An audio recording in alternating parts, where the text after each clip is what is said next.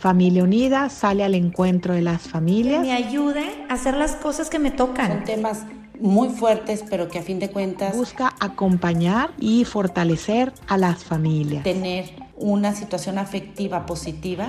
Y así Familia Unida se acerca a las diferentes etapas de la vida.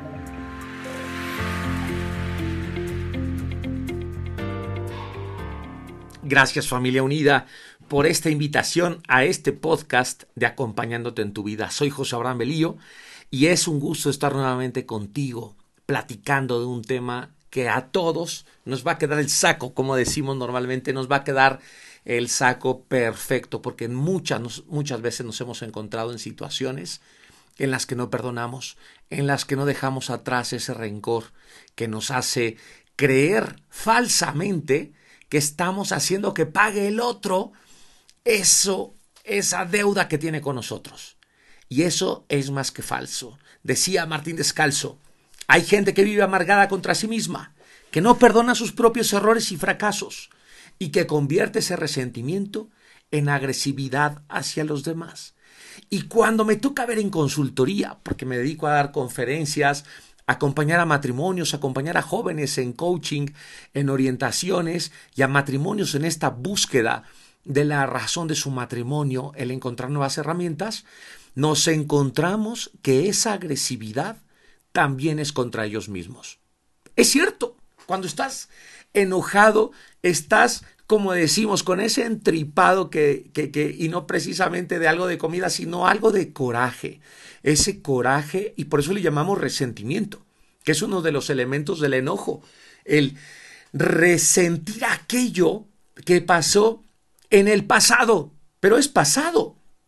Y es cierto que existe ese engaño de creer que nosotros vamos a hacer justicia.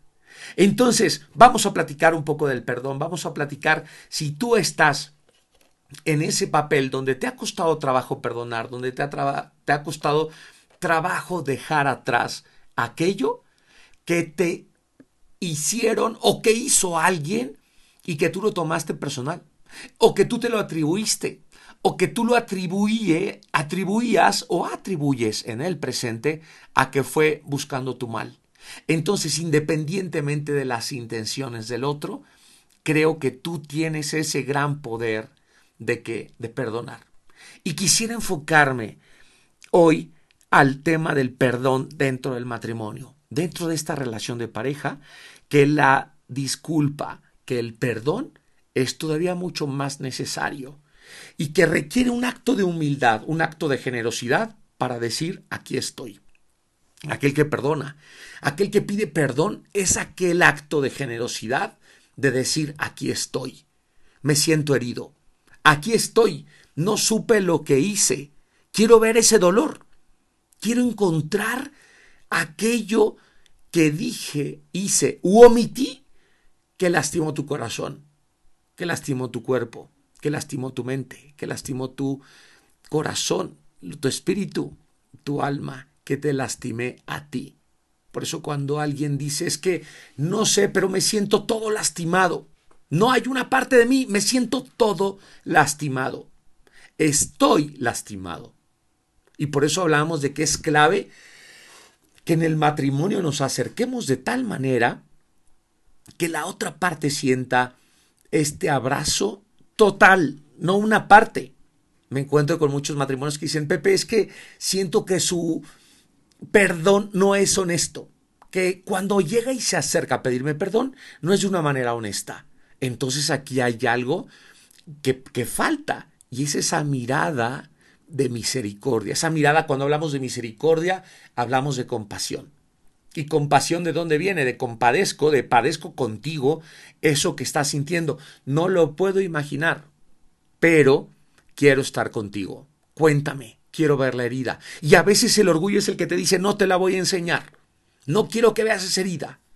Porque ahora nada más faltaba que ahora quieres ver la herida que tú hiciste.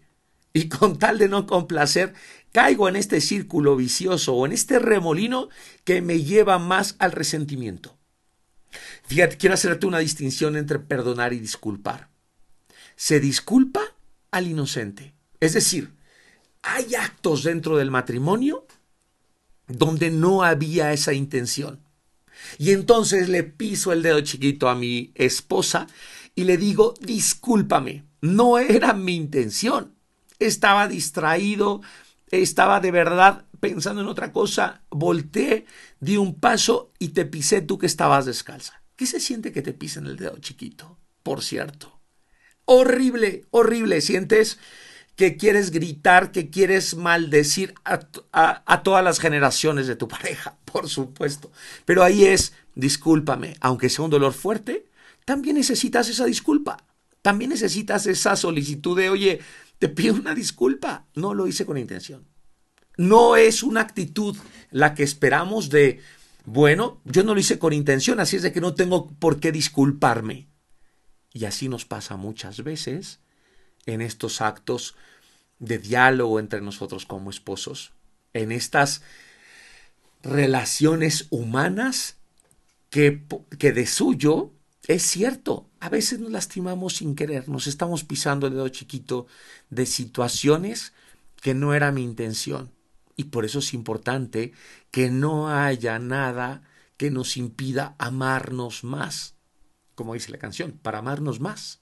Para amarnos más necesito dejar atrás aquello que me hace pensar o lastimarme o lastimarte a ti, porque eso es una muestra de falta de interés que no me quiere acercar a ti. Entonces, disculpar, ¿qué significa? Un acto de justicia. Al agresor merece el agresor es el que merece que se reconozca que no es culpable. Entiendo, no te preocupes, no pasa nada, no pasa nada, te disculpo. Y entonces la otra persona le tiene que dar paz. Le da paz psicológica, emocional, espiritual también, claro. Bueno, muchas gracias. No era mi intención, en lo que te pueda ayudar, aquí estoy. Perdonar, ¿qué es? Perdonar trasciende la justicia. ¿Por qué? porque el culpable, dicen por ahí algunos psicólogos, no merece el perdón. Qué fuerte, ¿verdad? Si se acabara aquí nuestra esta reflexión de estos de este gran gran diálogo de acompañándote en tu vida, diríamos, "Oye, qué tristeza de que no merece el perdón." Por lo tanto, si se le perdona es por un acto de amor, es por un acto de misericordia. Gran capacidad del ser humano. Aquí es donde te haces grande. Aquí es donde esos momentos de verdad, como las películas donde van a dar el golpe final de lo que tú quieras, de, de karate, de box, del el, gran perdón del momento de donde se recupera la familia, donde salvan la guerra, donde ganan la guerra, es el momento donde no lo mereces, pero yo te lo quiero dar son estos, estos actos de santidad que pienso en tantos, en, un San Maximiliano Colbe que decía, oye, a ver, a ver, a ver, espérate, este señor es papá.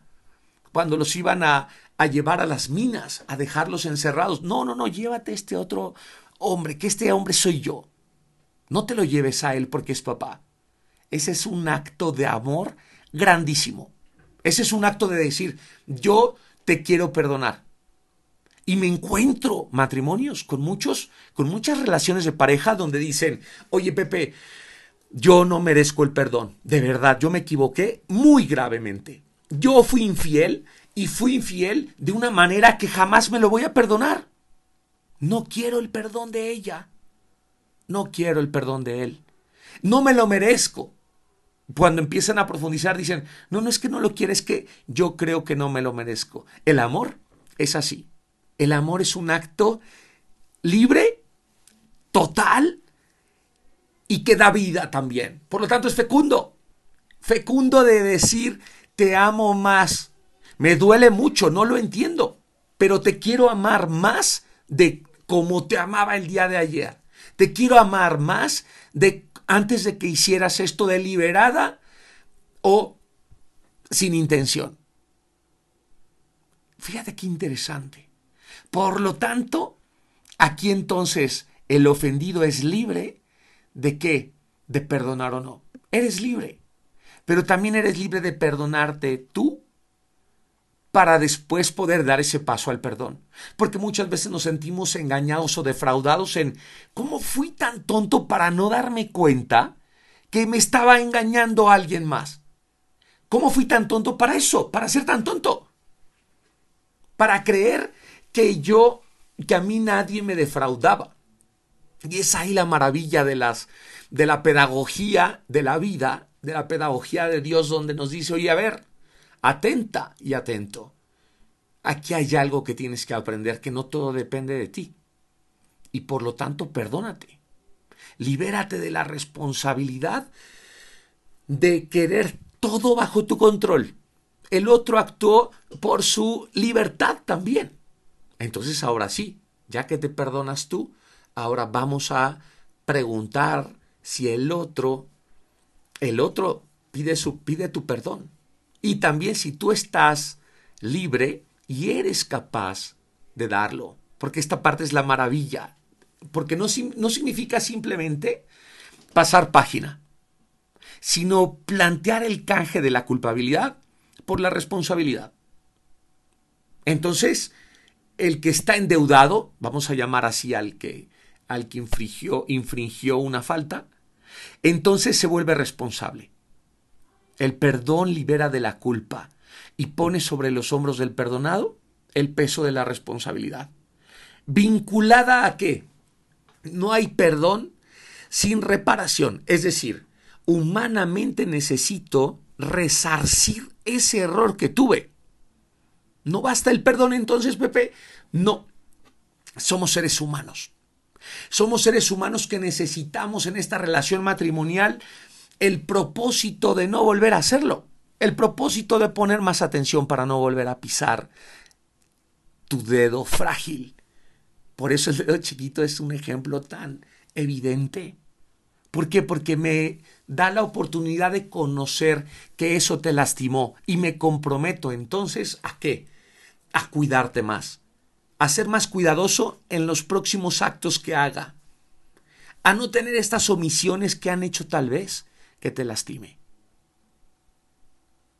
Ojalá que podamos hacer otro podcast donde hablemos de la segunda parte del perdón.